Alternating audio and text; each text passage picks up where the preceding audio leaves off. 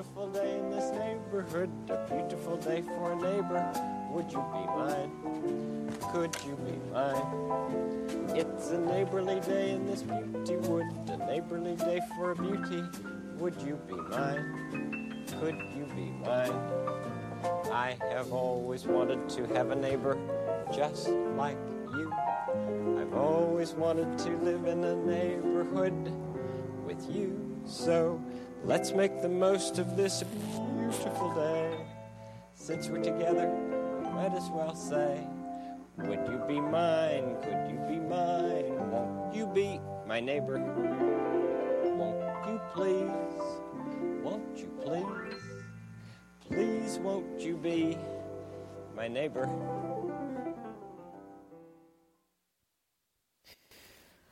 Well, that's it, friends. It's the last Sunday, Mr. Rogers. I know some of you are heartbroken. I've had some of you say, "Could we just start every service with some Mr. Rogers?" Um, no, we can't. We can't. I mean, I guess we could, but no, we can't. Um, I'm so glad you're here with us this morning. We are wrapping up our series, "The Art of Neighboring." My name is Weston, and if you're visiting with us, I'm especially glad that you're here. Um, this has been a great series where we have been talking about being better neighbors. And so, whether you're here this morning as a Christ follower or you're here this morning uh, and you aren't sure what you think about Jesus, I think we can all agree on that idea that we want to be good neighbors and we want to have good neighbors and we want to be connected in a strong uh, community network, and that's what we call uh, neighboring. And so, as we've been through this series, we've talked at first about just sort of defining terms about what does it mean to, to be a neighbor? Who is a neighbor? And we figured out it's the people that live next to us, but it's also the people that work next to us. It's the people that, that go to class with us. It's anybody that's close to us. That is uh, who a neighbor is. And Jesus said that we should love our neighbors as ourselves. And so, as we think about what does it mean to be a good neighbor, it means to to love those people like we love ourselves. And so we said a neighbor is anybody close, and so we should treat anybody close like a neighbor. Uh, we, the next week, talked a little bit about how there is only one kind of neighbor you can have, and that is an imperfect neighbor. Can I get an amen to that? Uh, the only people that you can neighbor with are imperfect people. I'm an imperfect person and you are an imperfect person. And so we need to lead with humility in our relationships. And that is the best way that we can neighbor with people. Uh, week three, we talked about the timeless art of, of being helpful and being kind and how that is actually one of the best things we can do for our spiritual lives is to be helpful people to those that are around us. Uh, last week we talked about what is it that draws people in and how are people attracted to, to Christ and how are people attracted to us and, and what even forms a community? And the answer is joy. It's joy that draws people in and, and brings people together. And today, as we kind of wrap up, I want to put all of this together with a, a bit of a crazy uh, idea because as we've looked at these concepts, we've, we've taken uh, the teachings of Jesus uh, as sort of the authority for all of these ideas. That Jesus has taught us to be good neighbors. And, and at the very beginning, this study wasn't the art of neighboring. It was me simply looking through the Gospels, and, and I was just searching the word neighbor and friend and enemy and brother, and I was just trying to find what does Jesus have to say about neighbors and friends and enemies. And it was through that study that this came together. And, and as I read through that, I thought, you know what? Jesus gave us this teaching, and here's the radical crazy thing because he thinks that we should do it and can do it and would be blessed if we actually do all of these things. Uh, in other words, Jesus taught this not so that way we would have a really awesome philosophy on neighbors or so that way we could go, yeah, that's a good idea. Yeah, someday I'm going to do that.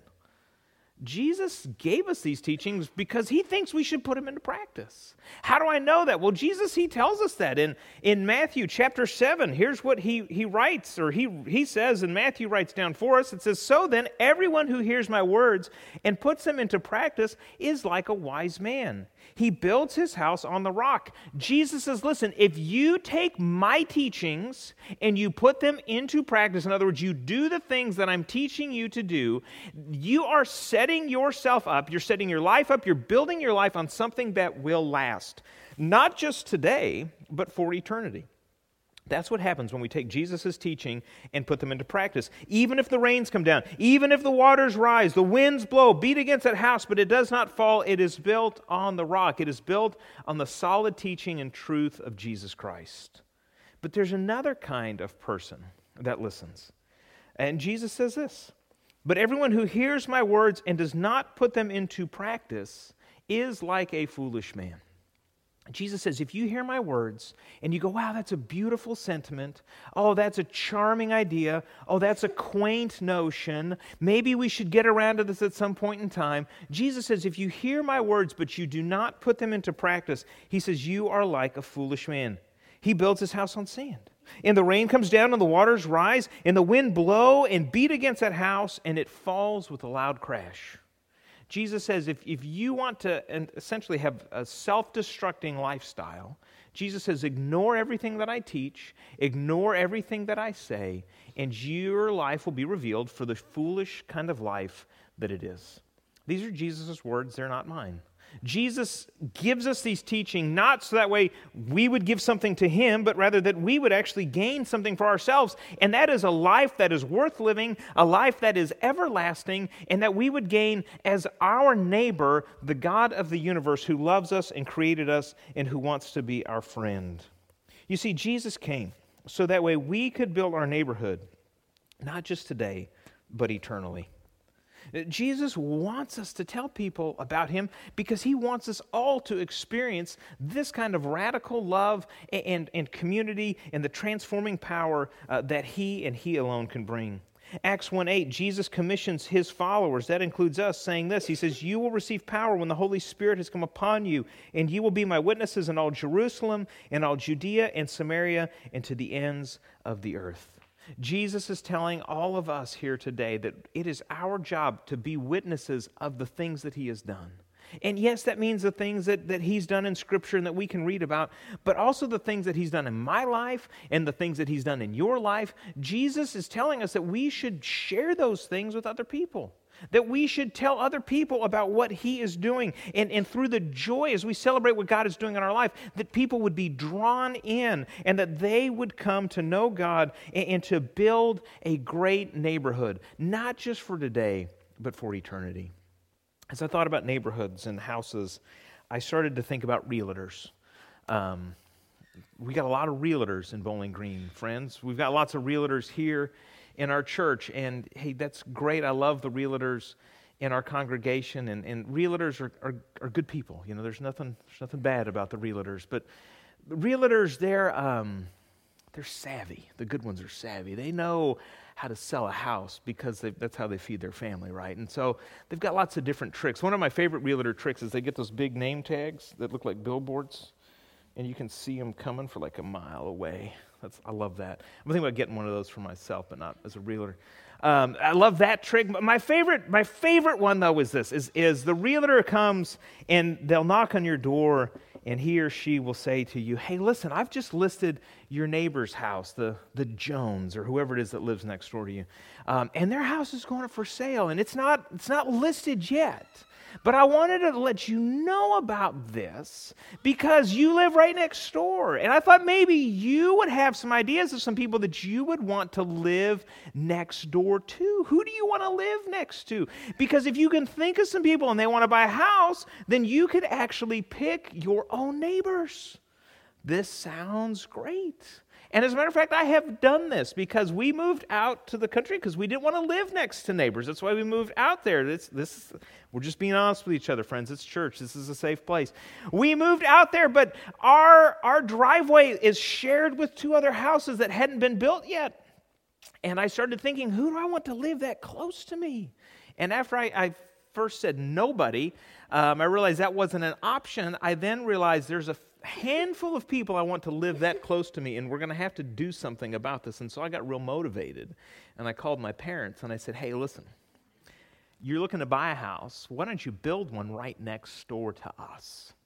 Now, we should be honest with each other. We're in church, right? So the idea of having my parents live right next door to us, it, it was both like really like maybe a great idea and also terrifying one. It, the stakes were high. We did not know how that was going to go. Uh, I mean, we had two sitcoms in our minds that you know as possible options. We had Everybody Loves Raymond on this side. You know, that was option one. How's this going to go? It could be like that. Option two was the Waltons, and that was Walton Hill. And so, which which is it going to be? I will. I will. T- my parents aren't here, so I can be honest. Um, it, it, ended up being more like the Waltons. It's been a really great experience. The kids love it. We love it. It's fantastic. But I, I knew that if I was going to have somebody live that close, I wanted it to be somebody that I liked. And as I think about heaven and I think about the fact that, you know, we we're going to be living there for a long time, I realize Jesus has given us that same ability. He said, listen, who do you want to live next to you for eternity? Who do you want to be in heaven with you? Why don't you invite those people? Why don't you invite them to come and to live in your neighborhood, not just for today, but for forever? Now, listen, this requires some effort. I get that. Jesus implies it when he tells his disciples, listen, you're going to have to go and be my witnesses. Not just in Jerusalem, but Judea, Samaria, to the ends of the earth. In other words, wherever your neighborhood is, you are supposed to share that gospel. He says, and then once that is shared, he says, you know, maybe it's time for you to move on and to share that gospel. He says, I want everybody to know because I want everybody to have the, the ability to choose to be in my kingdom, to be in my neighborhood. And I get that it's challenging, but I think it's so important that we be neighborhood builders neighborhood builders now and neighborhood builders for forever.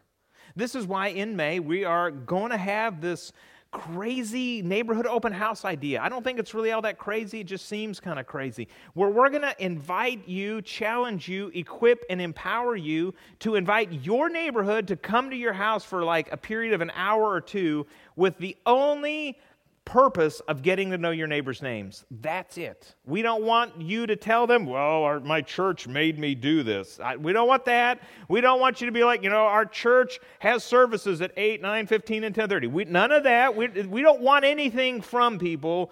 We want for them strong communities, strong neighborhoods, good relationships. That's what we're going to do because we believe that helps us build neighborhoods now. But we also want you to build God's neighborhood for forever. And so that will involve you inviting people and, and asking them, hey, have you, have you been to church? You know, have, have you experienced, you know, the fact that God loves you? I love how we teach the gospel, the good news to our preschoolers. It's that God loves you, God made you, and Jesus wants to be your friend forever. Friends, that's what we want for people. We don't want anything from them. If you're here this morning and you're not a Christ follower, this isn't a sales pitch that, that I hope you come because I get some sort of like commission, you know, if, if, if you receive, you know, Jesus. That's not it. I just want you to experience the amazing love and transforming power that Jesus brings. That's what this is about. One of the things we're going to give you this week and let you do is, is you can take some peeps out. You know, um, it says join your peeps Easter Sunday at BGCC. It's got our service times, website, all that stuff there. Invite people. This is a great, cheesy, goofy, fun kind of way to do that because we believe that God's calling us to build our neighborhoods. I'll put this here so you can look about it and think about it. Um, the service has been brought to you by. Um, but we're giving these out because we want you to have something to remind you to invite people to come and to meet Jesus. All right, so there, there we go. First thing is Jesus has come so we can build our neighborhood today and eternally. Uh, one of the ways we do that is by meeting the temporary needs of those around us while remaining focused on our eternal need. Uh, this is what we mean by investing and inviting in people around us. We want to invest in people with love and kindness and compassion because we care about them as human beings, as, as fellow people that have been created in the image of God. We want what's best for them. And so we also invest in them by inviting them to come and know Jesus Christ. Sometimes we can't, you know, ask that at that moment. Sometimes we can't invite them to that at that moment. And so we simply spend time being good friends, being good family members, brothers and sisters, and husbands husbands and wives and sons and daughters. It, it, it's an investment through being a good listening ear and taking time to talk with somebody that's hurting, by helping somebody with a project, by being kind. And every time we do that, what we're doing, every time we meet the temporary needs of people, we are saying with our actions that those people matter to us, that we love them, and that we want what is absolutely the best for them. And that's the thing. Sharing the gospel, it's an invitation, it's not an obligation. If you're here this morning, I want you to see that Jesus has come and given us this teaching, that He has come and He has given us His life and He has given us the Holy Spirit so that way we can invite other people to come and to be part of the amazing neighborhood that we call heaven for forever. Uh, it's very clear that this was Jesus' mission. And as a matter of fact, this was His only mission. Um, you know, I've taught through the Gospels quite a bit with different people, and I remember one time I was, I was sharing with everybody talking about Jesus' mission. What was Jesus' mission? And I said, you know, Jesus left more people unhealed than he healed. He attended more funerals than he did resurrection parties. Um, but Jesus was constantly proclaiming the good news of the kingdom of heaven because that was his mission. And that blows some people's minds because they're like, well, didn't Jesus like heal everybody? Didn't Jesus like raise everybody from the dead? Didn't Jesus do like all those things for everybody that he ran into? Well, the Gospels tell us all those stories, but we know that there were still people that died during that time. We know there's still people that were sick during that time. Jesus didn't get to all those things, but everywhere he went, he told the good news of the kingdom of God. As a matter of fact, a very interesting uh, account of Jesus' life shows up in Mark chapter 1. Jesus is there in a town called Capernaum, and he has uh, healed some people. He has done some amazing miracles, and he gains quite a following. And everybody from Capernaum in the county and the surrounding villages are flocking to Jesus so that way he would heal them. And the disciples, this is sort of early in Jesus' ministry, and they're thinking, well, why don't we set up like a giant clinic here, you know, like Jesus and the 12 associates? You know, that was kind of the maybe the practice name, and, and we'll have people come and we'll heal them, and, you know, we'll make a big name for ourselves, and it'll be an amazing thing. And so Jesus, he leaves one morning early to go pray, and the disciples are looking for Jesus because the people are looking for Jesus, and they're like, Jesus, the whole town's come out for you. Let's let's get back to the clinic. Let's start healing some people. And here's what he says. Jesus says, Let us go on. Let us go on to the neighboring towns. He's, in other words, let's leave. He says, Why? So that I may proclaim the message there also. For that is what I came out to do. Jesus says, Listen, I have compassion for these folks and their temporary needs, but there is an eternal need that we all share, and that is the need to know the good news of the kingdom of God. And friends, as a church, we've got to remember that that is our primary call to proclaim the good news. We might do a, a, you know, we might start a thousand really great, you know, ministries and outreaches and missions kinds of things here. You know, we, we might, you know, do room in the inn every night of the week. We might, you know, serve Meals Inc. every Saturday. We might do all of those things. And those would be really, really amazing, great things. But they would never be our primary mission. Our primary mission is always to tell people that God has made them, that God loves them, and that Jesus wants to be their friend forever. That God wants them to be in His neighborhood forever. That Jesus is asking all of us, Won't you be my neighbor? Won't you be my neighbor? That's what we're called to do is invite people to do that. And we do that as we use our temporary positions of influence to build a strong eternal position. We've got to use whatever resources have been put into our hands and into our lives so that way we could build a strong eternal position, an eternal neighborhood, whatever words you want to use there.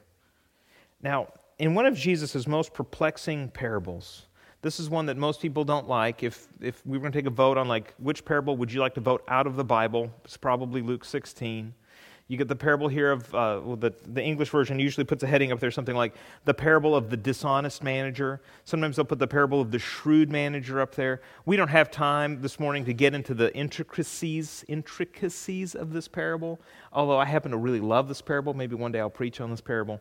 Um, but here's in the thumbnail sketch how this parable goes. There is a man who gets fired from his job because he has not handled his, uh, his boss's you know, materials well. He's been a little shady, a little shrewd. Maybe he's been uh, you know, self benefiting uh, from his master's resources. And so the master finds out about this and he fires him. But before you know, security can escort him from the building, the, the manager gets on the phone. Uh, uh, several of the vendors that work with the master, and at the master's expense, he cuts a deal with all of them. And in so doing, he secures for himself a place to go after he loses his job.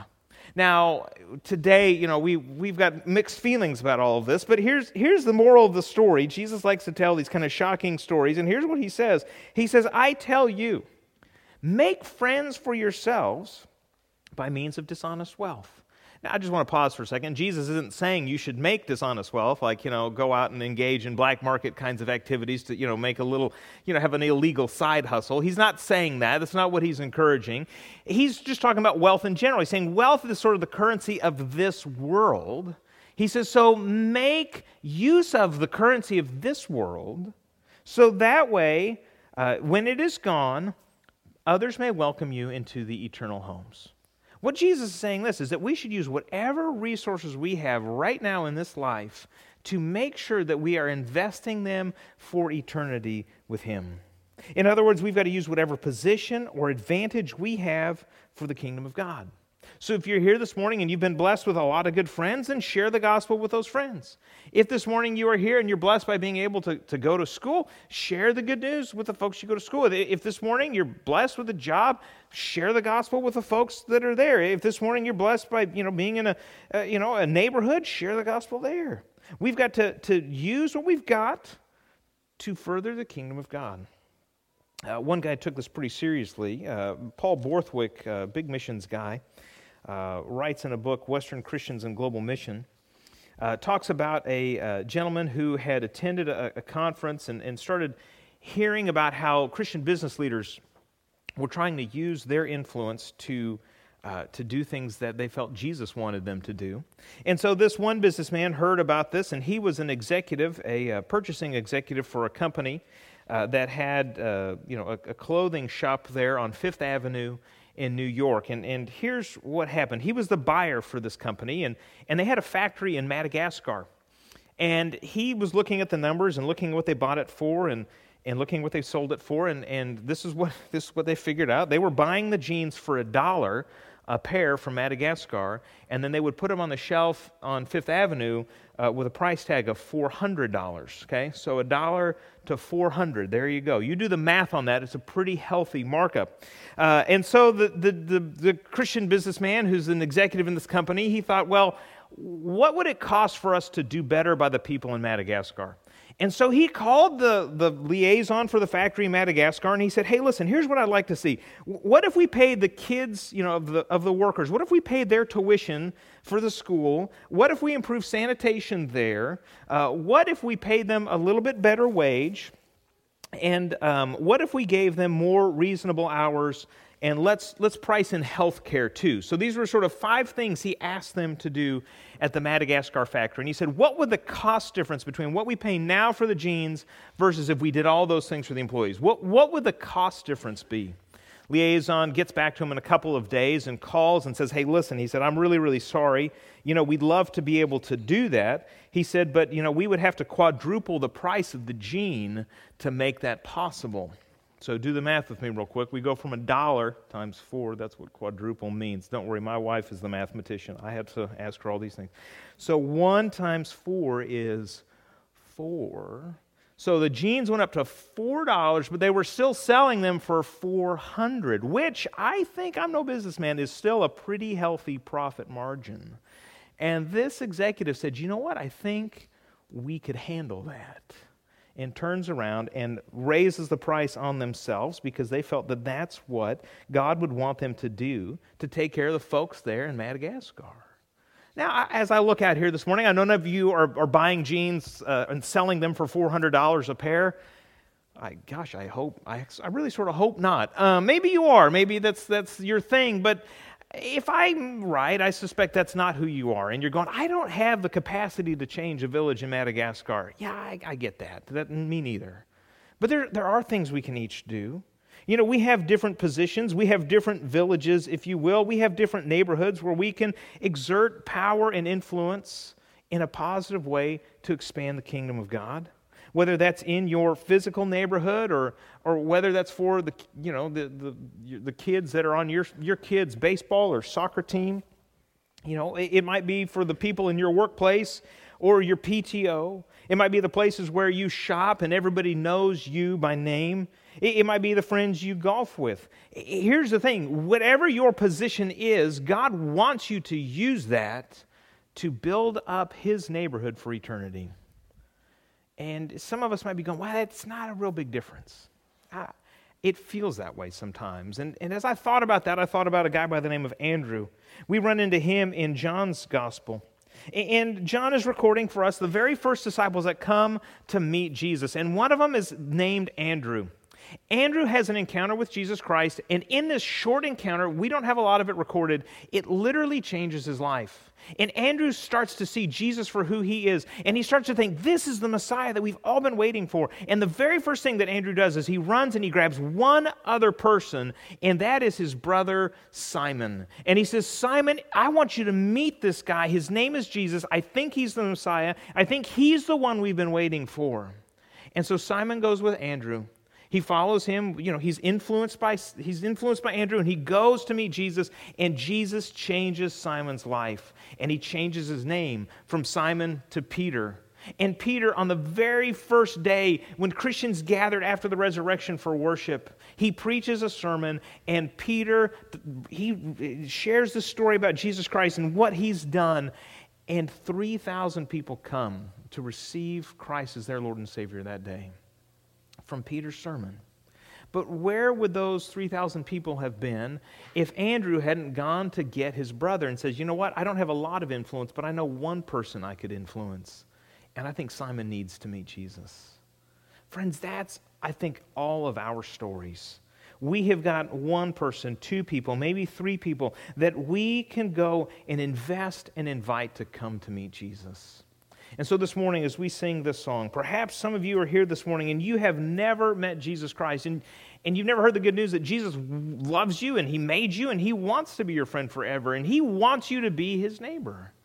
And if that's the case, man, we want you to come forward this morning to receive that amazing gift of, of an eternal membership in, in God's neighborhood where the HOA fees are really, really great. And friends, if you're here this morning and you have accepted Christ, and maybe this is like your 3,000th Sunday in church, man, that's great. I'm happy for you.